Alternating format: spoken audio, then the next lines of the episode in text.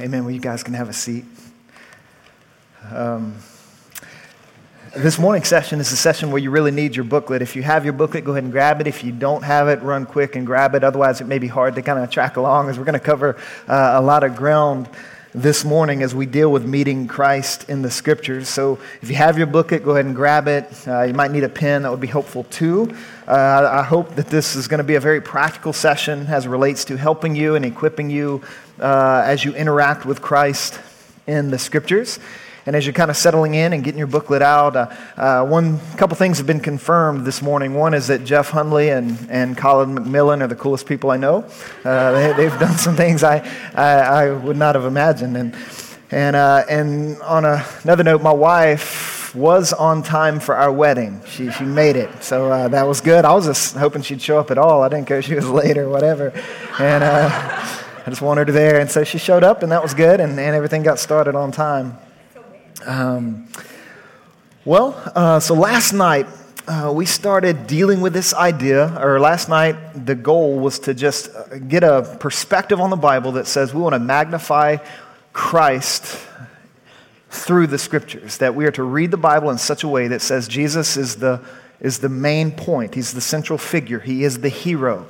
Uh, so the Bible is a book primarily about Jesus and secondarily about us. It does involve us. It has things to say about the lives that we lead, specifically as it relates to our faith in Christ. Um, but we want to read the Bible, always running to Jesus as the hero, not only of Scripture, but of our lives, and ultimately the hero of the entire universe. When you think about what Jesus lived for, and he died for, and he rose from the grave for, and and what he will one day uh, bring into reality with the new heavens and the new earth and all those types of things. And so last night we did talk about how Christ is the primary content and focal point of the Bible. And we try to model that and show that from a story that's familiar to many of us, David and Goliath.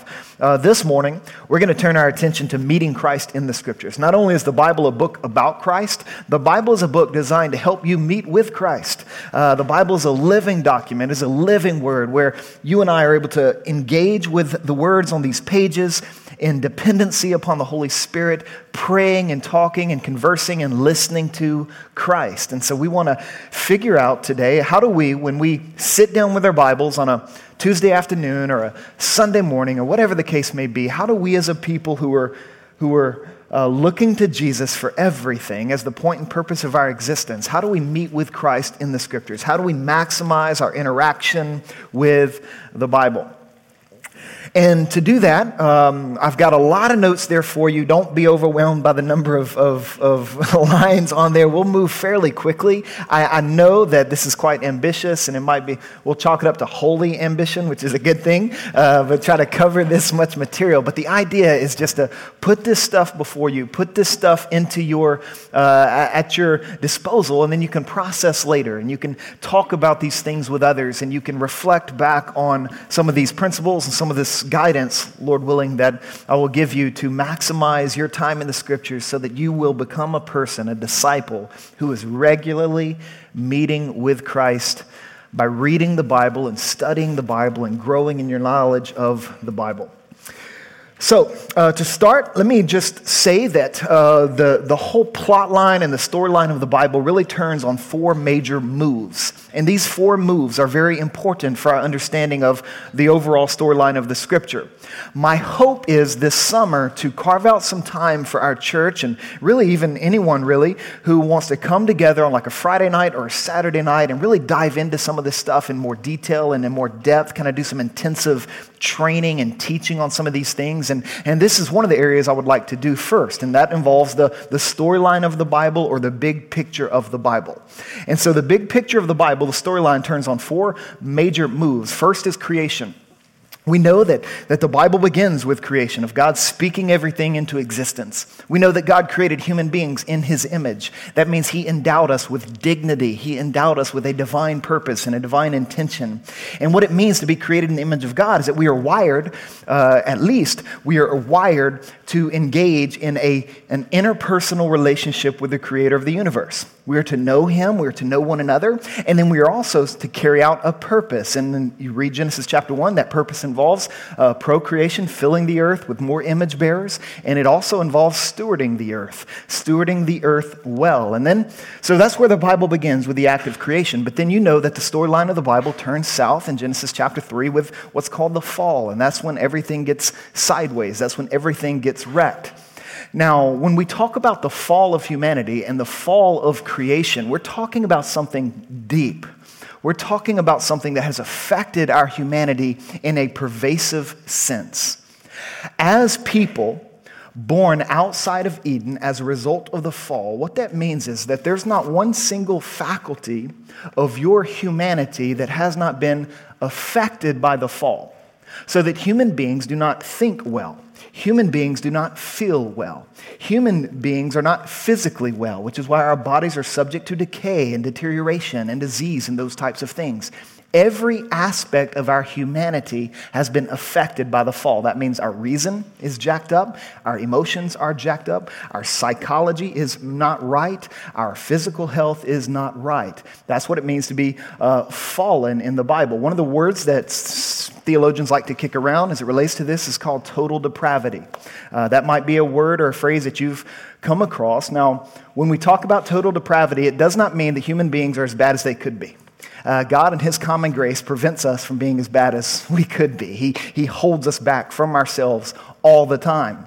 Uh, but what total depravity means is that every aspect of your humanity and my humanity and everyone's humanity has been distorted by the fall to some degree. And so with that, when it comes to the storyline of the Scripture, as you move from, well, the fall affecting us in that way, but it also means that the fall affected everything in creation that way. The world itself is now in conflict with itself. This is why you have things like hurricanes and earthquakes and volcanoes that cause destruction. This is why uh, thorns grow up in gardens, and the, the earth has to be toiled and labored to cause growth to come from it. There, there's a conflict even within creation that has been the result of the fall or sin entering the world. And so creation and then fall, and then the second or the third big move in the storyline of the Bible concerns redemption. It concerns moving through the story of the Bible. We get into Genesis chapter twelve, and God calls Abraham, and he makes some promises to Abraham about how he's basically going to set everything right. He's going to create a people for himself, and he's going to bring blessing to the world, and it's all contingent upon his grace, not necessarily humanity's merit or whatever the case may be. And then you trace the storyline of redemption through Abraham and his descendants, and this is where you get into the big narrative of the Old Testament, which involves the people of Israel. And all along the while, Israel is, is being uh, worked in and worked upon by God to do some incredible things. Now, the people of Israel uh, mess up a lot along the way, but all the while, God is faithful to say, look, I'm going to bring about redemption through uh, this descendant of Abraham who's going to come through the people of Israel, and that brings us ultimately to Jesus, so that when Jesus would step onto the scene, he would do so as the uh, as the Messiah, the Jewish Messiah, the King in the kingdom of God, and he would live and die and rise again. So you have creation, you have fall, and then you have redemption. And then after that, you have what's called recreation. And recreation means that God is in the process of set everything right because of who Jesus is and what Jesus has done. And one day, he's going to bring all of creation into a new harmony uh, in the presence of Jesus fully and finally. And so what that means about the Bible, if you hold on to creation, fall, redemption, and recreation, again, we'll go into more detail on that in the fall. But if you hold on to that, it helps us to see the chief concern of the Bible. What is the chief concern of the Bible? And I put it this way in your notes. The chief concern of the Bible is for you and I to know Christ and the holistic salvation God offers through him. The holistic salvation that God offers through him. This means that when you and I put our faith in Jesus, God is doing a work within us that will bring healing to every aspect of our humanity that has been affected by the fall. God is setting our minds right. He's setting our emotions right. He's setting our lives right. One day, he's going to set our bodies right. This is why the resurrection of Jesus is so important. There's coming a day when he's going to give all of his people glorified bodies, new bodies that aren't subject to decay and death and disease and all those types of things. So when we talk about salvation or redemption in the Scriptures, I want you to think about it as a holistic dynamic. We have a tendency sometimes to think that only God is only concerned with our souls or our spiritual lives, but that's not true. God is concerned with your emotional welfare. God is concerned about your uh, mental state. God is concerned about every aspect of your humanity. And the guarantee that we get in the gospel is that there's coming a day when all of that is healed. All of that is made right. All of that is renewed as we are new creations. And so we have a lot to look forward to as it relates to our salvation. So we want to think about salvation in a holistic kind of way. And God is saving us now, or he has saved us in Jesus. He's continuing to save us by making us new and helping us to grow in our faith. And then one day he's going to bring our salvation to completion, where we are entirely new people. And so it's it's a really comprehensive thing. And the Bible's concern is to bring us into that dynamic.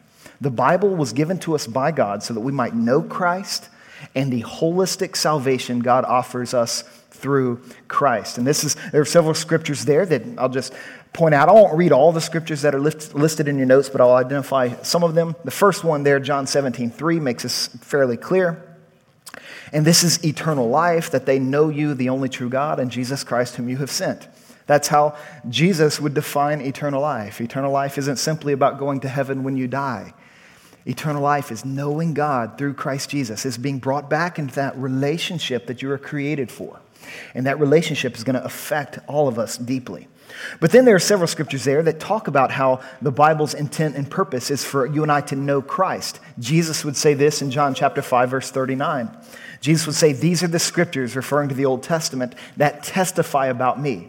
Meaning everything you read in the scriptures along the storyline of creation, fall, redemption, and recreation, it, it all is driving to you and I knowing Christ. Again, in Luke twenty-four twenty-seven, beginning with Moses and all the prophets, Jesus, this is who's talking, or who's it's reference to, Jesus explained to them, these two disciples on this road to Emmaus, what was said in all the scriptures concerning himself, saying everything in the scriptures was written about me. I am the, I am the content of the Bible.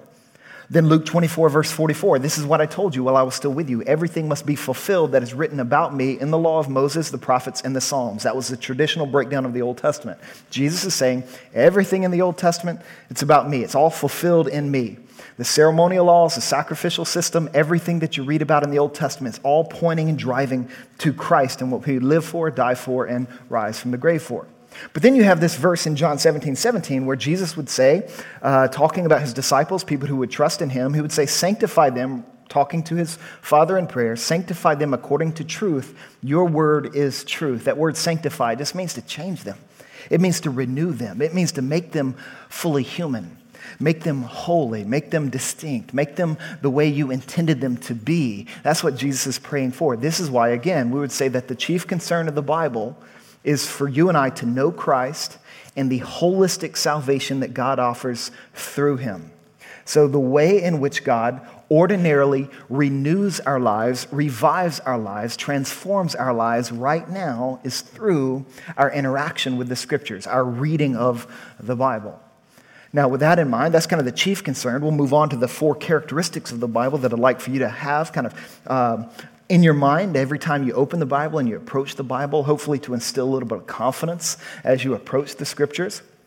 Now, uh, I, my goal in this session isn't to provide an apologetic for the Bible. I'm not interested at this stage in explaining why the Bible's reliable, where the Bible came from historically, and those types of things. That is a conversation worth having. We'll probably do it at some point in the future.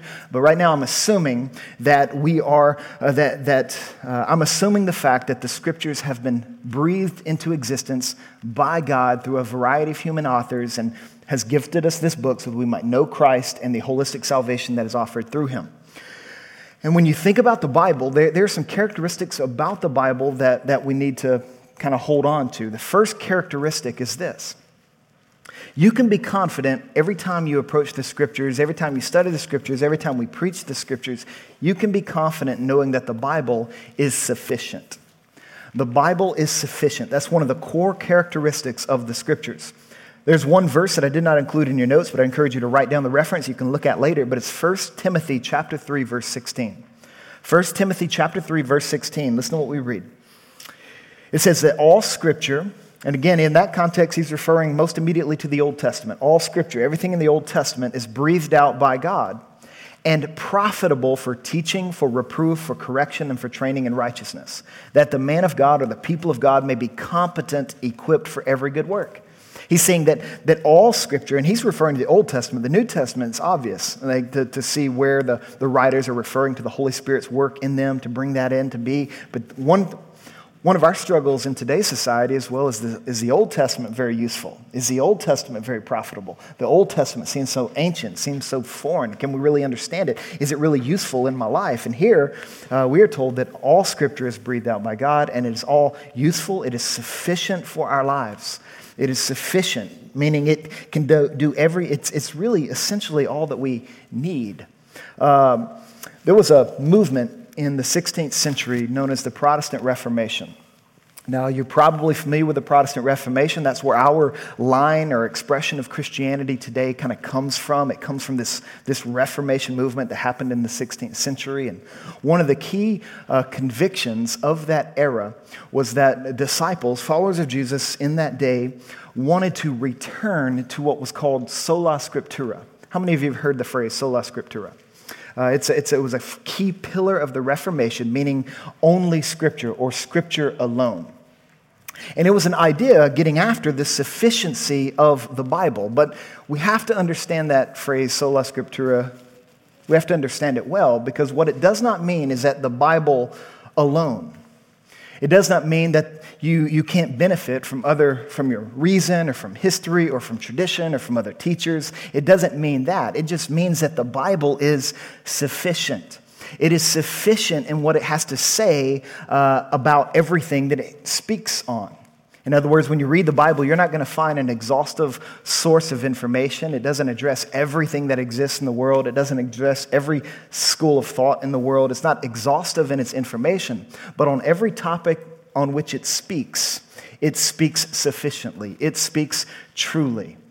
And so you might read some passages in the Old Testament. Sometimes uh, the Bible is accused of being anti-scientific, which is crazy. And one of the reasons why it's accused of that is because there are passages in the Bible that are written what's called anthropo, anthropomorphically, meaning from a man's perspective, from the human perspective. And so a lot of times a human writer and a human author would write something uh, and describe it as it is perceived or as it is seen.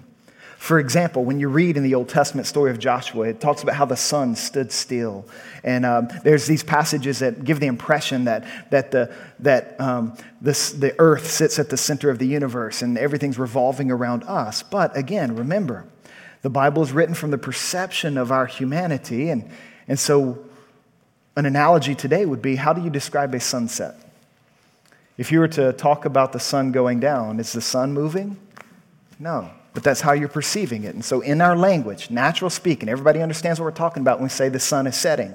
We know the sun's not moving, but that's how it is perceived, and so that's how it is described. Or the sun is rising. The Bible is sufficient in all the truth that it conveys, and so we want to hold on to that conviction and know that there is confidence to be drawn from that. Second characteristic is that the Bible is clear. The Bible is a clear book. And this is encouraging for every one of us in this room in the sense that you don't have to be a pastor or a scholar to read and to profit from the Bible. You don't have to be a scholar. You don't have to know Greek and Hebrew to read the Scriptures and to know Christ and the whole and the holistic salvation that God offers through him. The Bible is clear in its message about salvation. Psalm nineteen would put it this way. There, the writer of the Psalms would say, "The law of the Lord is perfect, reviving the soul. The testimony of the Lord is sure, making wise the simple. The precepts of the Lord are right, rejoicing the heart. The commandment of the Lord is pure, enlightening the eyes." There, there, there is a clarity to the Scriptures that means any person can pick the Bible up and read it and benefit from it. I said this a couple of weeks ago, that occasionally I'll, I'll reference Greek and Hebrew on a Sunday, and I'll talk about the Greek and the Hebrew of the Bible. But the only reason why I do that isn't because uh, the general message of what I'm saying isn't clear. I just do that to add some texture, to add some color, to add some flavor, so we can get a, a more uh, particular understanding of a given passage. But that doesn't mean you have to know Greek and Hebrew in order to read and to profit from the Bible. The Bible's general message about salvation in Christ is clear to those who would read it um, in that way. Uh, there was a document written back in the sixteenth century, seventeenth century known as the Westminster Confession of Faith. And this is what it says about the clarity of the Bible. Listen to this because it's fairly important. It says, "All things in Scripture are not alike plain in themselves, nor a light clear unto all, yet those things which are necessary to be known. Necessary to be known, believed, and observed for salvation are so clearly propounded and open in some place of Scripture or other that not only the learned but the unlearned, in a due use of the ordinary means — that means your, your reading, your interaction with language, your thought processes, ordinary means — may attain to a sufficient understanding of them. And what that means is that while I say the Bible is clear, that is not to say that every passage or every part of the Bible is equally clear. Uh, we can be honest about the fact that there are some tough texts in Scripture that are hard to understand, um, that require a little more work, a little more digging. But to say that the Bible is clear means that um, everything that is necessary to be known and believed and observed for salvation is clear. It is. It can be understood. But then the third characteristic I'd like to put before you as kind of a presupposition on this dynamic is that the Bible is authoritative. The Bible is authoritative. So it is it is sufficient, it is clear, and it is authoritative. And you see this, the, the Bible's authority, the Word of God's authority is displayed all over the Bible. I just want to give you two examples. When you open up the beginning of the Bible, Genesis chapter one, verses three through four, have you ever wondered why the Bible begins the way that it does? With God speaking in everything into existence. Sometimes I fear that we miss the point of Genesis chapter one because we want to take a scientific approach to Genesis one, Genesis one, and we want to talk about the days and what does day mean, six days, many days, young earth, old earth. We get into those conversations, and a lot of times those conversations cloud our understanding of what Genesis one is designed to do. The way Genesis chapter one is written is that it's written to highlight the authority of God's word. This is why you have ten structures in that chapter. And God said this, and it happened. Let there be light, and there is light. Let there be this, and there was this. Let there be that, and there was that. Genesis chapter one is a, you might say, a doxological Uh, celebration of the authority of God's word. Its authority and its power. And so you're supposed to read that and be in awe. God's word is authoritative. When God speaks, things happen. And it also means that if you read anything that's attributed to the word of God, you need to read it submissively. You need to read it humbly. You need to read it recognizing that his word is authoritative um, in our lives. And so Genesis chapter one, and we'll come back to that one in a moment, but that's one, uh, the way the Bible begins is to really highlight the authoritative nature of God's word and ultimately the Scriptures. But then another way in which we see that the Bible is authoritative, authoritative is in how the early church, the first Christians, related to the Bible. When you get into Acts chapter seventeen, there's one of my favorite stories in the New Testament, and it's one of my deepest prayers for the Hallows Church. Acts chapter seventeen, you have a, a group of people. They're referred to as the Bereans because of where they were from. And these Bereans would come to the Apostle Paul, and the Apostle Paul would teach them from the Bible. He would open up the old scripture, the Old Testament. He would talk about Jesus. He would teach and preach the Scriptures. But what is interesting is that the Bereans did not just take Paul's word for it. They didn't just accept everything that Paul said blindly. It says in Acts chapter seventeen, what they did was they honored the authority of God's word, saying that the written Scriptures are my ultimate authority. They are my final account for how I'm going to live my life and how I'm going to understand who God is. That means, Paul, if you say anything that doesn't measure up with Scripture, I'm, I'm not listening to you on that. And so it says in Acts chapter seventeen, verse eleven, listen to how the Bereans interacted with the Bible or the, the teaching of the Scriptures. It says, now these Jews were more noble than those in Thessalonica. The Thessalonians didn't do this. They were, they were kind of pains. But anyways, it says that they received the word with all eagerness. So they wanted to hear from God. They wanted to know God's way. They wanted to know Christ and his holistic salvation. And so examining the Scriptures daily to see, to see if these things were so. They would hear Paul, and then they would go back to the Scriptures, and they would examine them to see if what Paul is saying is right. And one of my deepest desires for the Hallows Church is that you guys would start checking me. You guys would start checking every teacher and preacher in the life of the church. Anytime we open the Scriptures and we communicate realities from the Scriptures, that you would do due diligence in going and examining the Scriptures, saying, okay, is what he's saying correct or is it off? And and if if I do uh, say something that isn't entirely true or faithful to the Scriptures, you know, we can talk about that. Uh, this isn't the type of community where you can't ask me questions or challenge my even my interpretation of some things, but it does mean uh, that all of us together are ultimately looking to the Scriptures as our final authority, as the authoritative uh, source of truth and our knowledge of Christ uh, in the life of our church. And so the Scriptures then will get the final word in the midst of our of our church and in our um, as we journey through this thing. Now, again, to say that the Bible is sufficient and clear and authoritative, um, it also, we, we do recognize that faith is needed for our understanding of the Bible, um, that there are, again, parts of the Scriptures that are difficult to understand. And one of the things I love about the Bible is how honest it is about itself. Uh, the, the writers in the Scriptures are honest. They are real. Uh, they're, they're not polishing anything. They're not twisting anything to make something sound more palatable or more believable. They just kind of put it out there. And that's kind of how God's Word is. It's, it's not a lion that you and I have to defend. It's just a lion that we let loose, and it'll do its thing. And, and so I love this because in Second Peter, there's this moment uh, where the Apostle Peter is talking about Paul. And he's talking about some of the things that Paul has written. And he admits, you know, some of the things that Paul writes are hard to understand. Uh, they don't seem to me as, to be as clear as some of the other portions of what he's writing. Listen to what he says in Second Peter chapter three, verse sixteen. He says, these are some things in them that are hard to understand, referring to Paul's writings specifically. But then get this, which the ignorant and unstable twist to their own destruction as they do uh, the other Scriptures. And the word ignorant and unstable, that those descriptions there are used all throughout the New Testament to refer to people who do not really believe, who want understanding before faith, who do not recognize that faith is needed before understanding.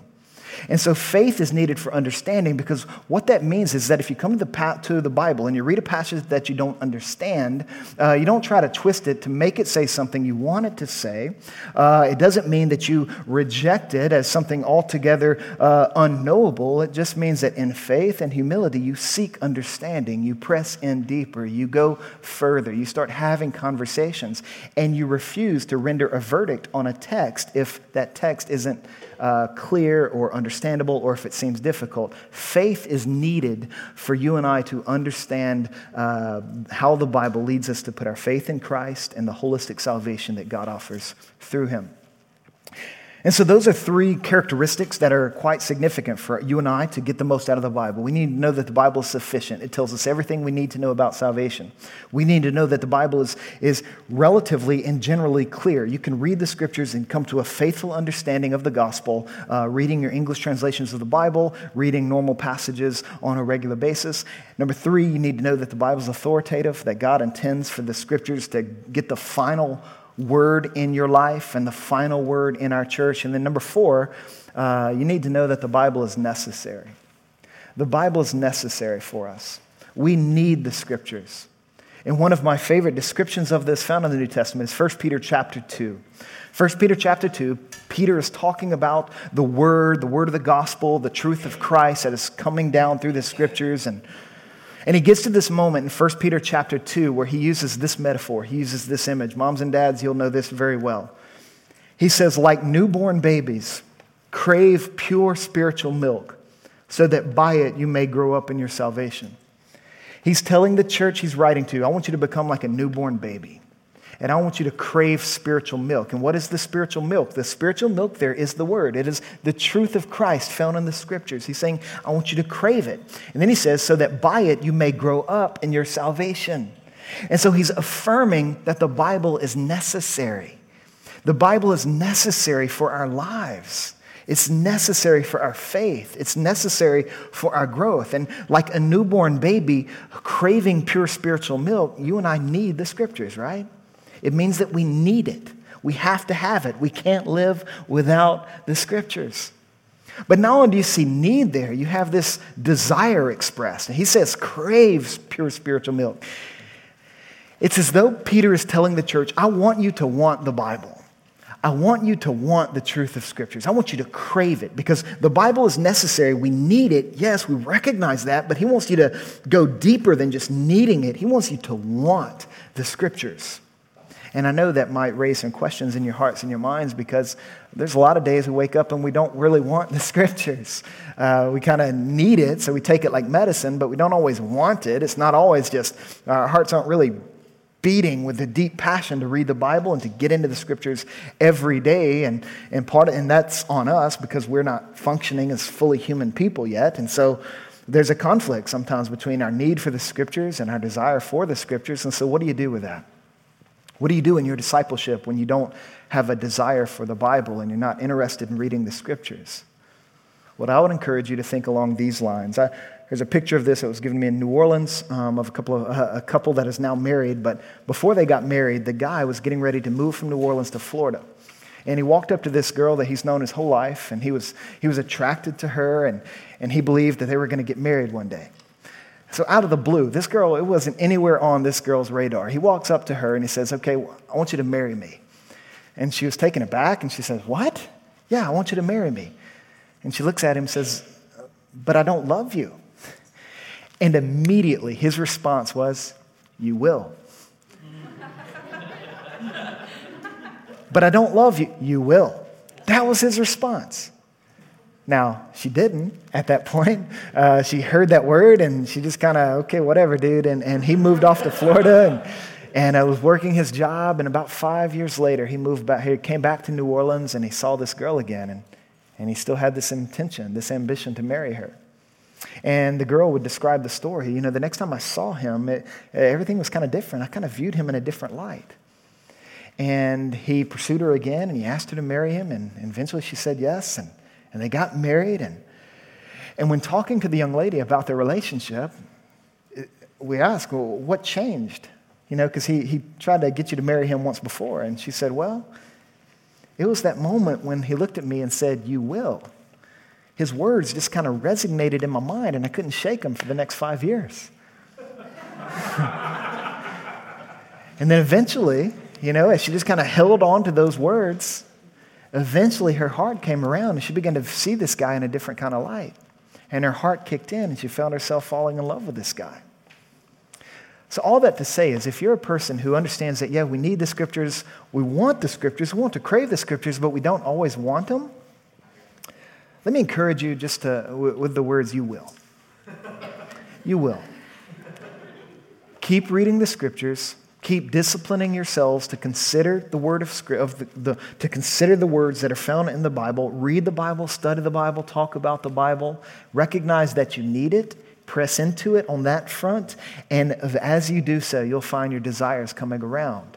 You will find yourself wanting the Scriptures. You will find yourself knowing Christ so well and, and coming to a better understanding of the holistic salvation and the life he offers you that, that you're going to want more and more and more and more of him. You know, it is not uncommon to understand that life in this world, usually delight always follows discipline. Delight always follows discipline. Ask any pianist, any person who's learned to play the piano. Those first few times they sat down and did so, they it was hard. Their fingers didn't quite go where they wanted them to go. The, the, the, the tune didn't quite sound like they wanted it to sound. It wasn't fluid. And so a lot of discipline goes into anyone learning to play the piano. And, and but as they discipline themselves, recognizing that there is reward in the practice, there is reward in the discipline, they keep going after it. They keep disciplining their fingers and playing and playing and playing and practicing and practicing and practicing. And eventually that discipline turns into delight. Well, when it comes to needing the Bible, your discipline to read the Scriptures, to study the Scriptures in faith, believing that it's good for you, believing that your heart will kick in, eventually you will find yourself, uh, again, your delight following discipline. So the Bible is necessary. We need the Scriptures. We want the Scriptures. And then third, we can't grow without the Scriptures. This is what Peter's main point is. He says, I want you to crave pure spiritual milk so that by it you may grow up in your salvation. You can't grow without reading the Bible. You can't grow without studying the Scriptures. So if we're going to grow up in our faith, we have to drink, we have to read, we have to engage, we have to study. And I can't help but wonder if some of our spiritual growth is stunted because we're just not drinking. We're not eating. We're not, we're only, uh, maybe we're only eating once a week. And if you're only eating once a week, you're not going to grow very much. Uh, so we want to be the types of disciples who are eating every day, who's spending some time in the Scriptures daily, eating, growing, eating, growing, eating, growing, doing, uh, letting the Bible be for us what it is intended to be for us. So those are four convictions we want to hold on to as we view the Scriptures, that the Bible is sufficient, it is clear, uh, it is authoritative, and it is necessary. And because it is necessary, that's going to lead us into this next section. How do we approach the Bible? How do we engage, the, if we really need it, if we want it, if we can't grow without it, okay, uh, I'm there, I want to start growing, I want to start reading, how do I do so? And so this next section deals with approaching the Bible. How do you approach the Bible in such a way where you're meeting with Christ in the Scriptures? And, and as you step into this next section, you have a couple of thoughts there. One is, Uh, there, there's something that we tend to do. What we tend to do uh, when we approach the Bible, that there, there's a tendency we have that we want to avoid. You see, a lot of times we don't get the most out of the Bible because what we tend to do is we read a passage of Scripture and then we jump immediately to application. We'll read a passage and we'll jump immediately to application. And the step that is left out of that equation, if you read and apply, which is what we tend to do, we miss out on what we should do, which if we're reading a book, if we're listening to God, if we're interacting with Him, there needs to be reading. Then there needs to be what's called interpretation and then application. You see, interpretation prevents us from doing crazy things in response to what we're reading in the Bible. I'll give you an example. Philippians chapter four, verse thirteen, famous verse. I can do all things through Christ who strengthens me. It's every athlete's favorite verse, right? It's the verse I wrote down on the bill of my baseball cap growing up. It was always in the bill of my hat. And I had this understanding. I read that verse, okay, I'm going to apply it by putting it in the bill of my baseball hat. Then when I step out on the field, I'm going to be the best player on the field. I can do all things through Christ who strengthens me. I, I can hit a home run even though the fence is way out of my zone, right? And I remember one time as a kid, I was on the all-star team, but as the team, we had to practice on a field that was much out of disproportionate to who we were as little leaguers, and so the fence was way too far for us. But I convinced myself that I can do all things through Christ who strengthens me. I'm going to step into the batter's box, and I'm going to hit the ball over the fence, something no twelve-year-old could ever possibly do at that stage. And, and I stepped into the batter's box, and I just knew it was going to happen. I had my chest kind of pumped up. I said, my coach is going to be impressed with this. And the first pitch came, and I swung, and I made contact, and I just kind of flipped the bat and just kind of started walking this way. The ball went just behind third base in foul territory. I mean, it was a little blue. I hit it with everything that I had, and it didn't go, it didn't make it to the left fielder. It wasn't fair. It was just a little blue foul ball that fell in me. But my coach saw what I was doing. He didn't like it. He he ran to me and just began, he let me have it. He probably talked to me a way a coach shouldn't talk to an eleven-year-old, but that's what he did.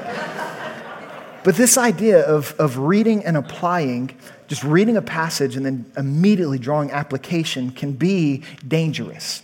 It can cause us to treat the Bible and look for the Bible to do things for us that it was never intended to do. You might read a story like Genesis chapter twenty-two about Abraham and Isaac, and God telling Abraham, go up onto this mountain, and there you're going to sacrifice your son. I want to know that you fear me. And you might read that and think, okay, what's the application? If you don't interpret that story, you're going to do something stupid, right? If you don't interpret the story in light of the gifts and the resources that God has given to us to be able to interpret the Bible and to understand it, then you're going to draw some conclusions that you don't need to draw. Uh, some moms and dads are like, I'm going to read that tonight, my kid. I'm taking them up to the mountain. Um, If you haven't heard the story, Abraham doesn't sacrifice his son. He's obedient. He does what God tells him to do, and then God provides. It's another picture of why the Bible's all about Jesus. That's what that story's all about. And um, but, or you may read it and say, okay, well, Abraham went on a long walk up a mountain with his son, and so the application, I'm going to take that story and be, well, my, God wants me to go on a walk with my kids. Uh, you know, God may want you to go on a walk with your kids, but it's not because of Genesis twenty-two. Uh, you don't just read it and then apply it. And so we want to think about uh, what we tend to do so that we might avoid that, so we don't get ourselves into some some sticky situations, and we want to emphasize what we need to do, which is to read, to interpret, and to apply. Now, I noticed underneath that read and apply, there's a few approaches there, again, that I want to kind of put before us as things to avoid, one of which is what's called the emotional approach to reading the Bible. The emotional approach that says, I'm going to read a Scripture and I'm going to do what feels right to me. The problem with this what feels right approach is that There's a lot of things in the Scriptures that you're going to read and it's not going to feel right to you. There's a lot of things in the Scriptures that you're going to read and they're going to challenge you. They're going to contradict you. They're going to go against you. And so what do you do with those passages when you come to those moments? If it doesn't feel right, you're going to dismiss them. You're going to do like Thomas Jefferson did with his copy of the New Testament. Thomas Jefferson took his copy of the New Testament. He did not like the miracles that were present in the Gospels. He did not like thoughts about judgment. He didn't like some of those harder truths. He literally took a razor blade and carved out passages of his New Testament, took them entirely out, and created what was called the Thomas Jefferson Bible. Um, that's the emotional approach. That's reacting to what you're seeing in the Scriptures and not liking it and then wanting to do away with it. We want to avoid that approach. Because the reality is every human being on the planet, every culture in existence is going to read the Scriptures, and on some level, the Bible's going to contradict them. On some level, the Bible's going to say things that they don't want to hear. Uh, it, it's just going to happen. I mean, if you think about who God is, if God is a person with a personality, then it makes sense. There's going to be things about who God is that might rub you the wrong way. But again, because he's God, we want to conform to him, right? Um Then the second thing there is what's called the pragmatic approach. And this means we're going to read the Bible and we're going to do what works best for me. The problem with this approach is that it views the Bible as a means to an end other than Jesus. The pragmatic approach says, I'm, I'm going to read the Scriptures, I'm going to do what works for me. I'm going to listen to the passages that, that seem to uh, work for me to get a certain outcome in my life, and I'm going to view the Bible as a means to an end, and the end is other than Jesus. The end is something for me or um for some some blessing that I want to achieve or acquire in my life, and so I'm going to take a pragmatic approach, and as a result, I'm going to misread a lot of Scripture.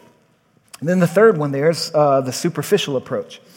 The superficial approach is something that says, what does this mean to me? And this is probably the most common mistake we make in our missional communities. It's the most common mistake we make in our Bible studies with others. When a Bible study leader looks at the group and says things, okay, what does this verse mean to you? What does this verse mean to you? And then you go around the room and you get competing and contradictory thoughts on what that passage means to you. The operative word there isn't what does the passage mean. There is, there is meaning in every Scripture that we're studying. The, the problem there is that what does it mean to me? Uh, what is my perspective on this? What is my understanding of this? And, and if you have competing perceptions, then somebody's not right, right? And so one of the biggest mistakes in our, in our Bible studies, particularly in groups, is that we ask the question, what does this passage mean uh, to me or to you? And then you get conflicting ideas. And the problem with that, that struggle is that you get a confusion between meaning and application, between interpretation and an application. Now, it is possible for you to study the meaning of a passage and take away different points of application so that your response to a passage may be different from my response to the passage. That's where the Holy Spirit comes in, and so application can vary in a Bible study, and they do all the time because God meets us where we are. He has concern for us in every situation and moment that we're in, but that's not to say that there's different meanings to be drawn from a given passage, especially if those meanings are, um, they seem to be contradictory. So the superficial approach is, again, another approach we want to avoid. A lot more can be said about this. I'm going to try to move quickly, though. So what do we need to do? What we need to do is read the Scriptures, interpret the Scriptures, and apply the Scriptures. So interpretation is needed. We have to study the Scriptures to come to a meaning of the Scriptures as it relates to our lives, as it relates to our church, as it relates to the world that we live in. And so I want to put before you what I'm calling the doxological approach to studying the Bible. The doxological approach. Now, that's a big word. It's not one you use very often, but it's a, it's a word that I think is very important. The word doxological, it's made up of two, the word doxa, which means glory. The word logical, which means words or sayings. In other words, uh, the doxological approach is about sayings of glory. It's about praiseworthy words. The doxological approach is about reading the Bible in order to worship Jesus. That's the goal in our approach to reading and studying and interpreting every text in the Scriptures. We want to interpret every passage in such a way that leads me to worship, that leads me to ascribe praise and um, adoration of Jesus. It's the doxological approach, meaning worship. And so here's the, or here's the predominant question. I want us to learn to ask as we're studying the Scriptures, as we're reading the Bible, in what way or ways is the Holy Spirit leading me to worship Christ in and through this passage? In what way or ways is the Holy Spirit leading me to worship Christ in and through this passage? This passage was given to me for a reason. I want to understand it. And in light of my understanding of this passage, it's to drive me to worship Christ. It's to drive me to serve Christ, to honor Christ, to obey Christ, to worship him. And that's, the, that's what I mean by the doxological approach. The goal in our studying of the Bible is to worship Jesus. The goal in my preaching of the Bible every Sunday is for us to worship Jesus. That's the goal every week. That's the goal every day. And so the doxological approach, I have a few headings there I want to um, just again put before you. And again, I know this is a lot. We'll process later. The first of which is um, the dox- doxological approach, this idea of in what way or ways is the Holy Spirit leading me to worship Christ in and through the passage. This means that you and I, uh, if we're going to take this approach, we have to place the Bible over our lives. We have to place the Bible over our lives. Usually, or there's a tendency in us when we approach the Bibles is to want to stand over the Scriptures and to pick and choose what we want to believe, pick and choose what we want to read, pick and choose what we want to hear, pick and choose how we want to obey, or various things. We want to stand over the Bible, which makes us kind of an editor, an arbiter of the Scriptures. But the doxological approach says, no, if the Bible is what it is, if it is God's word written, and if it is authoritative, then I can't stand over it. I must come under it.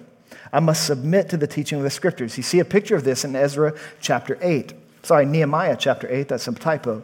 Nehemiah chapter eight, there's this moment where the people of Israel have been brought out of exile and, and they're being brought back into the land of promise, and God is kind of reconstituting them as his people in the world, and And so they build the walls around Jerusalem, and they're, they're getting ready to move back home, basically.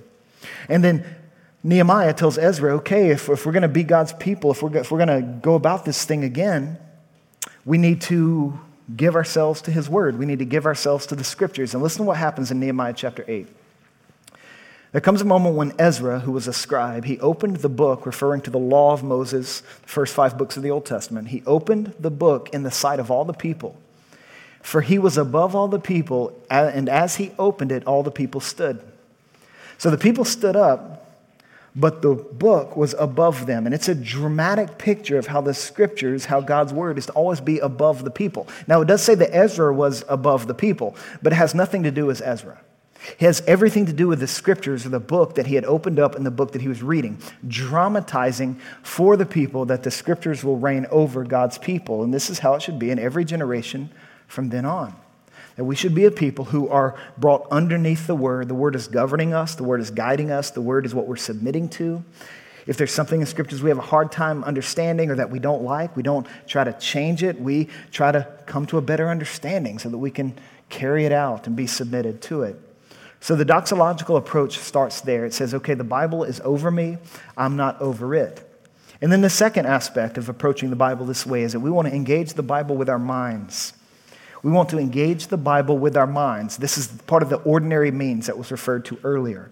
We want to engage the Bible with our minds, meaning we want to interact with the Scriptures. To be under the Scriptures don't mean you don't ask questions of it. It don't mean that you don't wrestle with the Scriptures. You engage the Bible with your minds. We were created in the image of God. God has a mind. He's given us minds. We use our minds in the study of the Scriptures. And so if we're going to engage the Bible with our minds, that means first we read the Word, right? Pretty simple. If you want to meet with Christ in the Scriptures, you just need to read the Word. Take some time, open it up, and read it. Spend some time reading the Bible. I worry that sometimes we spend far too often listening to what other people have to say about the Bible rather than actually reading it ourselves. We'll read books written by other people that talk about the Bible rather than reading the Bible itself. But if the Bible is what it is, and if it's a gift to us so that we can know Christ and his holistic salvation, then we need to actually read the Scriptures. So we want to come to the Bible, open it up, read the Scriptures. And here's some qualifiers on how we can read it. First, read the Word dependently. As you come under the Scriptures and as you engage the Bible with your minds, reading it, read it dependently. And here's what this means. Although the Bible is sufficient and the Bible is clear and the Bible is authoritative and the Bible is needed, understand that there's a dependence we must show upon God every time we read the Scriptures. That we can't fully understand in a transforma- transformational way uh, the teaching of the Scriptures apart from God's help. So every time you open up the Bible to read it, every time you sit down, you open the Bible, you're about to read some words, don't just jump into it without praying. Don't just jump into the Bible without saying, okay, God, I want to come under the Scriptures. I want to understand the Scriptures. I, you, I, I, I've been told that your word is clear, that it's sufficient, that it's authoritative, that it's needed. Okay, I'm going to believe those things and approach the Bible. Now I need your help as I read it. So Holy Spirit, help me. That's our prayer. Every time we read the Scriptures, Holy Spirit, help. You see this in First Corinthians chapter two. For who knows a person's thoughts except the spirit of that person which is in him? So also no one comprehends the thoughts of God except the Spirit of God. In other words, the Holy Spirit is making these realities known to us. And so we want to ask, Holy Spirit, help me read the book that you've given to us. So we want to read dependently. We want to read intentionally, meaning you want to read on purpose. Here's what I mean by that. You want to read the Scriptures intentionally. Another word I thought about using is strategically or systematically. What I mean by that is that when you read the Bible, don't always just throw the Bible up in the air and wherever it opens up and land your eyes on a verse in the middle of a chapter with no real context. You just start reading it and trying to interpret it and trying to apply it. No, we... If the Bible is a book, and if it's made up of a bunch of books, there's a flow to every book. There's a structure to every book. There's a context for every book. So we should probably read it like we read books, meaning uh, it's good to read from start to finish if you're going to start a book. It's good to read from beginning to end of Philippians. It's good to read from beginning to end of Matthew. And so we want to kind of reduce the time where we're just pointing and shooting and throwing a dart at the Scriptures, and wherever the dart lands, that's what I'm going to read and reflect upon. If you, if you, if that's the way you normally read the Bible, you're not going to really grow in your understanding of the Bible. So you want to read with a bit of a plan or a bit of a system or a bit of a strategy. One book that I highly recommend is called For the Love of God. And For the Love of God is a Bible reading plan. And it takes people through the Bible in a pretty in-depth way. And, and it, but it is very much a system, it's very much a strategy, and it, it provides some structure to your Bible, Bible reading. And now, there is a danger to Bible reading plans such as that, because if you have a Bible reading plan that's kind of driven by date, okay, on February twenty-eighth, I'm supposed to read these texts. You miss February twenty-eighth, and you're wondering, what do I do now? And so you miss a day, and you fall behind, and you never pick it up again. Don't, don't sweat it. Don't become so enslaved to this system or to the form or to the or the tool that's been given to you that you just bail whenever you fall behind. Uh, stick with it. Just start with whatever day you are uh, on if you do follow that type of thing. And so all that to say is you, might, you want to read with a bit of strategy, with a bit of intentionality. You just don't want to point and shoot every time. If you need help with that, uh, there's a lot of folks here who would love to help you find some system and, a, and a, an intentionality to your Bible reading. Then also included there repetitiously, meaning if you're going to read a passage, let's say you're reading Genesis chapter three one day, you read the whole chapter, read it more than once. Read it a few times. Read it over and over and over again. If there's a passage you're reading for a given day, uh, read it multiple times repetitiously. And then as you read, read observantly, meaning make observations about what you're reading. Pay attention to the details. Pay attention to the words. Pay attention to the flow. Pay attention to what it is you're reading. Just engage your mind. But then also don't be afraid to read, read the Bible imaginatively. Don't be afraid to read the Bible imaginatively. Try to put yourself in Abraham's shoes when he's walking up the mountain, leading his son to this place of sacrifice. Think about what emotions he might be feeling. I mean, you don't want to psychoanalyze him, but you can use some imagination in your in your reading of the Bible. You want to put yourself in the shoes of those that you're reading about and seeing in the Scriptures. And then lastly, I would encourage you as you engage the Word with your mind, that you would read the Word carefully. You got to read the Word carefully. Uh, you you got to read the Word responsibly. You got to read the Word humbly. Which brings us to the second dynamic. Not only do we want to read the Word, we want to examine the Word. You want to examine the Word. The doxological approach is committed to examining the Word. And here's what we mean by that. If you're going to interpret the Bible, if you're going to bring out meaning from a text that is going to be then applied to your life or applied to other people's lives or applied to our church, then you have to examine the Word to understand whatever passage you're reading in its immediate literary, historical, and cultural context. You have to seek to understand a passage in its immediate literary, historical, and cultural context. Three words there, immediate. That means its immediate context. If you're reading Genesis chapter three, you're paying attention to its immediate context. What was in Genesis chapter two? What's happening in Genesis chapter four? What's happening in the entire book of Genesis in general? Its immediate context. So you have literary, historical, and cultural. The word literary there is the one I really want to comment on, because literary... This aspect of the Bible gets overlooked too easily and too often. Sometimes we have a tendency to think that if uh, we, we forget that the Bible is comprised of different literary genres. And if you don't have an understanding of literary genres, you're not going to be able to interpret the Bible responsibly. Because you're not supposed to read every passage the same way, and the same tools of interpretation do not apply to every passage in the Bible. In other words, there are some passages you need to read literally. There are other passages you need to read figuratively. Some passages in the Bible are poetic, and you do not interpret a poem the same way you would inter- interpret a letter written from a person to a group of people like the epistles. So there's different genres in the Scriptures, and we need to be aware of that, and we need to know what literary form our passages are taking so that we can make a responsible, faithful interpretation. For example, literary, uh, I'm often asked, do, do you as a church take the Bible literally or figuratively? And when I'm asked that question, my answer is always the same, yes. And they always look at me, well, what does that mean? You have to pick one or the other. No, I don't. I don't, neither do you. Don't let anybody force you into saying, okay, it's either literary, it's either literal or it's figurative. Both are present in the Bible. There are passages that need to be read and interpreted literally. The resurrection, right? Jesus' death on the cross, literal. He died. There are passages that need to be interpreted figuratively. For example, Jesus says, if your eye causes you to sin, cut it out. Do you really, I mean, there's some things that are so obvious they don't even worth really wrestling with, but do you really think Jesus means to carve out your eye if your eye is causing you to sin? No, it's a figurative expression and it's obvious. He's saying take sin seriously.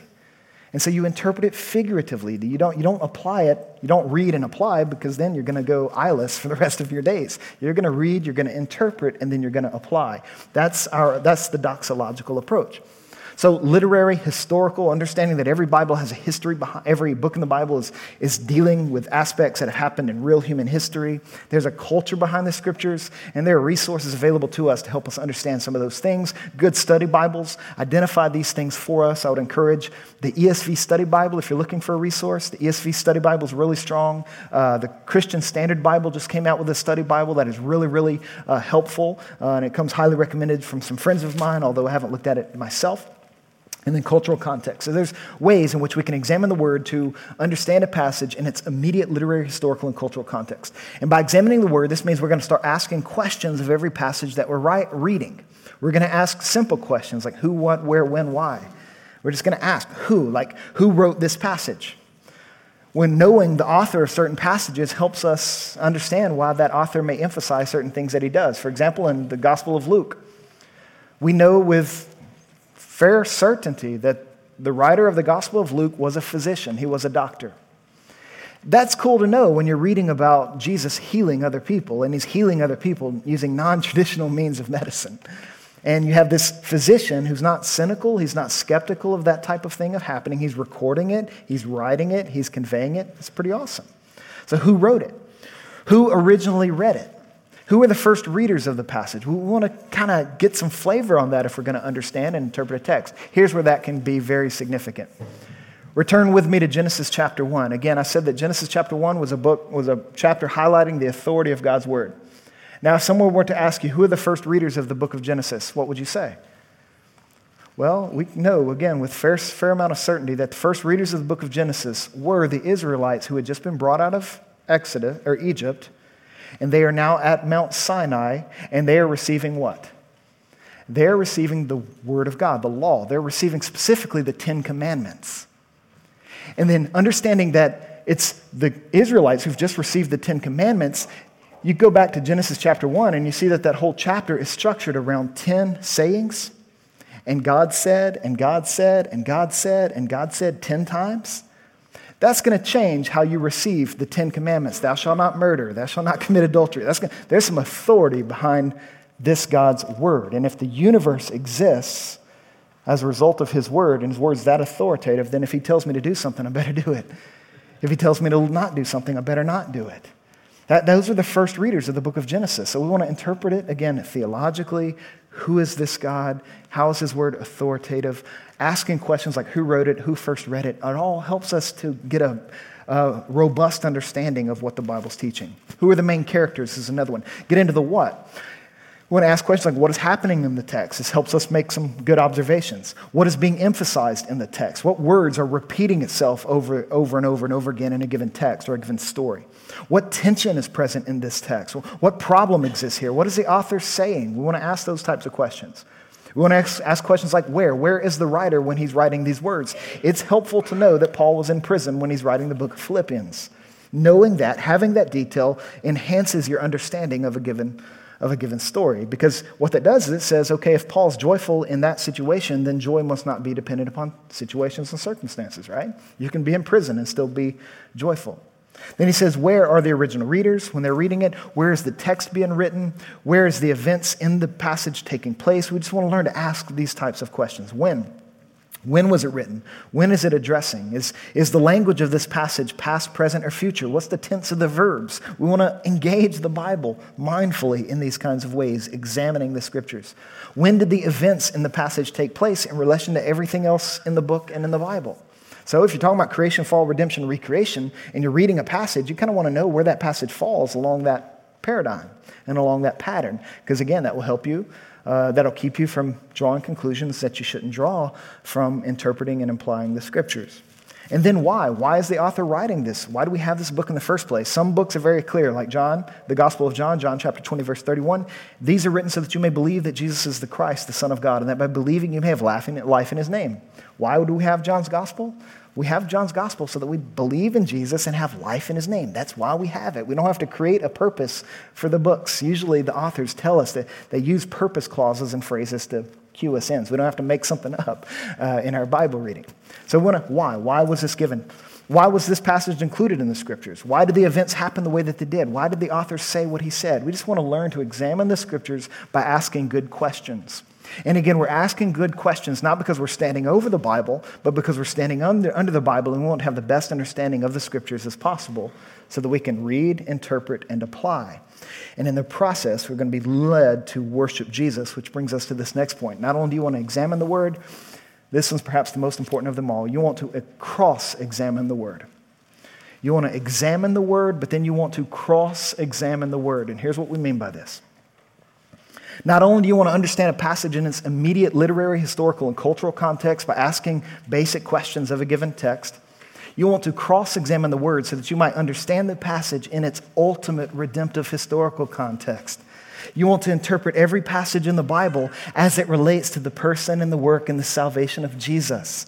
If Jesus is the content of the Scriptures, if the Bible was given so that we might know Christ and the holistic salvation that God provides through him, then we want to cross-examine the Bible to understand the passage in its ultimate context. This means you ask broader questions. You ask, you pan back and you ask bigger questions. For example, you ask, what does this passage reveal about the character and the purpose of God? When I read this passage and it says something about God's justice, and I want to know, okay, what, is, what does justice look like in this text? Well, what, is it, what does this passage reveal about the character and the purpose of God? I want to ask that type of question. I want to ask, what does this passage reveal about the fallen human condition? How does this passage expose me as a fallen human? How does this passage show me my need for Christ, my need for the Savior? How does this passage expose my dysfunction and my need for help and healing and restoration? You want to ask, what does this passage reveal about the person, work, and or teaching of Jesus Christ?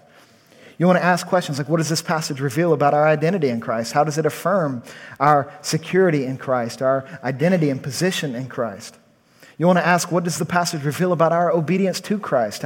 How does this passage lead me to obey Jesus? And then, of course, what does this text reveal about our role in the mission of making disciples of all nations?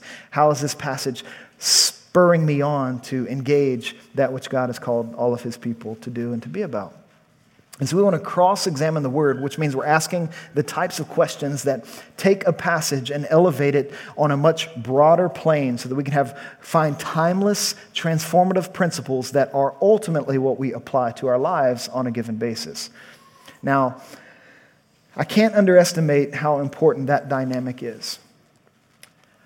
I don't think you understand a passage until you have cross-examined it. You can't apply a passage until you have cross-examined it. It's not enough for me. What we do what's in the Hallows Church, we do what's called expository preaching, which means we try to bring out the meaning of a passage. Now, I do not think I've done my job if I've only told, told you what a passage means in its immediate historical, literary, cultural context. If I only define words that are present in the passage, and I only do that, I don't think I've, I've done my job. I don't think I've served you well. The only way we can get after the meaning of the Bible is if we view every passage in light of its uh, cross-examination, or in light of its, you know, who God is, who we are, who Christ is, and what he lived for, died for, and rose from the grave for. We have to read the Bible the way Jesus seems to have read the Bible in Luke chapter twenty-four. The law, the prophets of Moses, everything point to me. So every passage points to Jesus. Every passage is to be integrated into the dynamic of the gospel. And so as you pray for me and other Bible teachers in the life of the church, pray that we would do that faithfully. Pray that we would do that well. Pray that we would do that consistently. And here's another thing I would encourage you to do on a Sunday. I would encourage you to pay attention to how I try to do that on a Sunday basis, or how Jeff will try to do that on Sunday.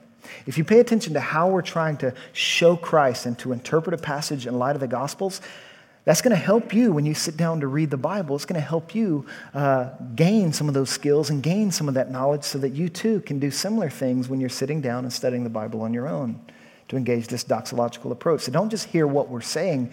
Pay attention to how we're coming to the conclusions that we're coming to. And then let that sink into your study of the Scriptures. So we want to examine the Word. We want to cross-examine the Word. We want to sink the Bible into our souls. Again, the doxological approach is more than just gaining an intellectual understanding of what the Bible is saying or teaching. We want to sink the Bible into our souls so it's having an effect on us. Colossians chapter three, verse sixteen. Uh, we are told to let the word of Christ, the truth of the gospel, that which God has spoken, let it dwell in you richly. Let it dwell in you richly. You got to sink the Bible into your souls. Let it inhabit your heart. Let it inhabit your mind. And so you want to do things like memorize the word.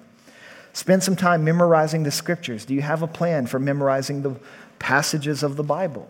Is that a regular practice in your discipleship? If it's not, let me encourage you to make it. You, the word can't dwell in you richly unless you're memorizing, taking it in, let it sink into your soul. But it's not just memorizing, it's meditating. And you can't meditate on something unless you've memorized it, right? You've got to have something in your head if you're going to think about it over and over and over again, if you're going to meditate. For example, if a chef wants to marinate some meat, that meat's not going to be marinated if the marinated stays in the jar in the fridge. You have to take it out, you have to apply it to the meat, and then you have to let it sit there. And as it sits there, it will sink into uh, that meat, and it will change the texture, it will t- change the flavor, it will change everything. How? Through marination, or what the Bible refers to as meditation, spiritual marination, so to speak. Meditating on the Word. So we want to get the Word into us by memorizing it, and then we want to meditate, we want to think, let it dwell in us richly. And then another way that the Bible sinks into our souls is when we learn to communicate the Word. Right after he says, let the word of Christ dwell in you richly in Colossians chapter three, he says, teaching and admonishing one another in all wisdom, singing psalms and hymns and spiritual songs with thankfulness in your hearts to God. Teaching and admonishing one another. Speak about the things that you're learning. Speak about the things that you're growing. Let the word come out of you in your conversations. Let it come out of you naturally. Let it come out of you organically. Let the word come out of you so that you're communicating the word. And as you're doing so, the word is sinking deeper into you. It's becoming a part of who you are. A guy by the name of C H Spurgeon was a pastor in London, England in the uh, eight, uh, nineteenth century. And, and it was said of him because he spoke so freely and naturally, uh, the, the word of Christ has kind of come out of him in his ordinary conversations, that it was said that if you cut Spurgeon, he would bleed bibline. The Bible would just bleed out of him. And I would, I think that's a holy ambition to have as a follower of Jesus, whether you're a pastor or not. Doesn't matter. Let the word of Christ dwell in you richly so that if you get cut, bleed Bible. Uh, let, let that be what flows out of you. Again, it requires discipline. It requires work. It requires engaging with your faculties, the Scriptures. And then lastly, you want to respond to the Bible with our hearts. Again, the doxological approach means to read and to study the Bible in a way that leads us to worship Christ. How is the Holy Spirit, uh, in what way or ways is the Holy Spirit leading me to worship Christ in and through this passage? So anytime we're reading and studying the Bible, we want to respond to it with our hearts. Recognizing a definition for worship that we've said time and time again at our church is that worship is a rhythm of revelation and response, meaning God speaks, we respond. God shows himself in Christ, we respond with worship, with adoration, with obedience. This would be James chapter one, verse twenty-two, where James writes, but be doers of the word and not hearers only, deceiving yourselves. For anyone who is a hearer of the word and not a doer, he is like a man who looks intently at his natural face in a mirror. For he looks at himself and goes away and at once forgets what he was like. But the one who looks into the law, the perfect law, the law of liberty, and perseveres, again, energy, endurance, discipline, persevere, being no hearer who forgets, but a doer who acts, he will be blessed in his doing. So we want to always be responsive. Every time you read the Bible, God is speaking to you. Every time. Whether you feel it or not, every time you read the Bible, God is speaking to you. And so every time you read the Bible, a response is required of you. A response of faith, a response of repentance, a response of obedience, a response of worship, of affection, whatever the case may be. And if you read it and you don't really feel like your heart is jumping in response to it, pray, right? Ah, say, God, would you incline my heart to heed your word, to obey your word, to respond your, to your word. Ask God to help you respond appropriately to the word. This is why the Bible puts so much emphasis on faith. As followers of Jesus in the world that is, we are living by faith, not necessarily by feelings. We're reading the Scriptures, we're trusting, we're responding in faith, which means, again, discipline precedes delight. Response doesn't have to come because you feel like it. Response just has to come because you believe that behind this passage, there's a God who loves you, there's a God who wants what's best for you, there's a God who's wanting to recreate you into the image of Christ. And he's at work doing so, so we want to respond every time we read and study the Scriptures. And so here's some questions that may help you do that. To respond to the Bible with your hearts. Anytime you read a passage, you interpret the passage, and you seek to apply the passage, here's a grid that you can run, you can run it through. You can ask yourself, is there a command for me to obey in this passage? Is there a command for me to obey? Is there a promise for me to claim? Is there a sin I need to repent of? Is there a beauty for me to behold? That's one that I think is is very, uh, is overlooked. Sometimes you just need to read the Bible and just see God as beautiful. There's not much you need to do. There's nothing you need to go and say or tell another. You just need to behold the beauty of God in whatever passage you're reading. Is there a truth to believe? Is there something I'm learning about God's ways that I need to believe or about his love that I need to believe? Is, is there a service to render? Is there, so, is there something I need to do that's service-oriented? Is there a mission to fulfill? How is this leading me to make disciples? Is there an example to follow? Is there an example to follow? Now, I said last night we don't read the Bible simply to find examples to follow. We said we read the Bible primarily as substitution, not imitation, or imputation, not imitation. But there is im- imitation. There is an example. There are examples to follow in the Scriptures. But the examples we follow in the Scriptures are always leading us. How is this person Uh, showing me what it looks like to follow Christ? How is this character showing me what it means to trust God or to distrust God? How can I not be like that person sometimes? You want to see that in the Bible. Not all the examples in the Scripture are positive. Some of them are negative. Some of them are warnings to us. Ananias and Sapphira in Acts chapter five. Don't steal from the church. That's the key. uh, it's a negative example. Uh, but they are both negative and positive examples for us to follow. But we want to follow every example to Christ.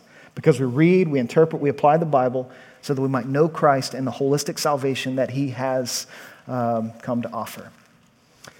Now, I know that's a lot. Hopefully there'll be time for you to process this material and to continue talking about it. And again, in the fall, I hope to come back to this stuff and to take a slower approach in a different setting so that we can grow in our knowledge of the Scriptures and our ability to read and to study the Bible. Now, it's lunchtime. They asked us to be on time, so I'm going to pray for us, and then we'll go get our kids and, and proceed. God, I pray that by your grace, you would help us each time we open up the Bible to read it. Help us to meet Christ there. Give us grace, give us know-how, give us the ability to be able to read the Scriptures and to interpret them and to apply them in ways that would lead us to worship your Son uh, faithfully, to worship your Son fruitfully. Help us to grow as your people in this world. Help us to mature in our faith. Help us to study the Bible in such a way where we are led to know Christ well and the holistic salvation you have offered us through him. God, we love you and we pray for your help in this venture, all in Jesus' name. Amen.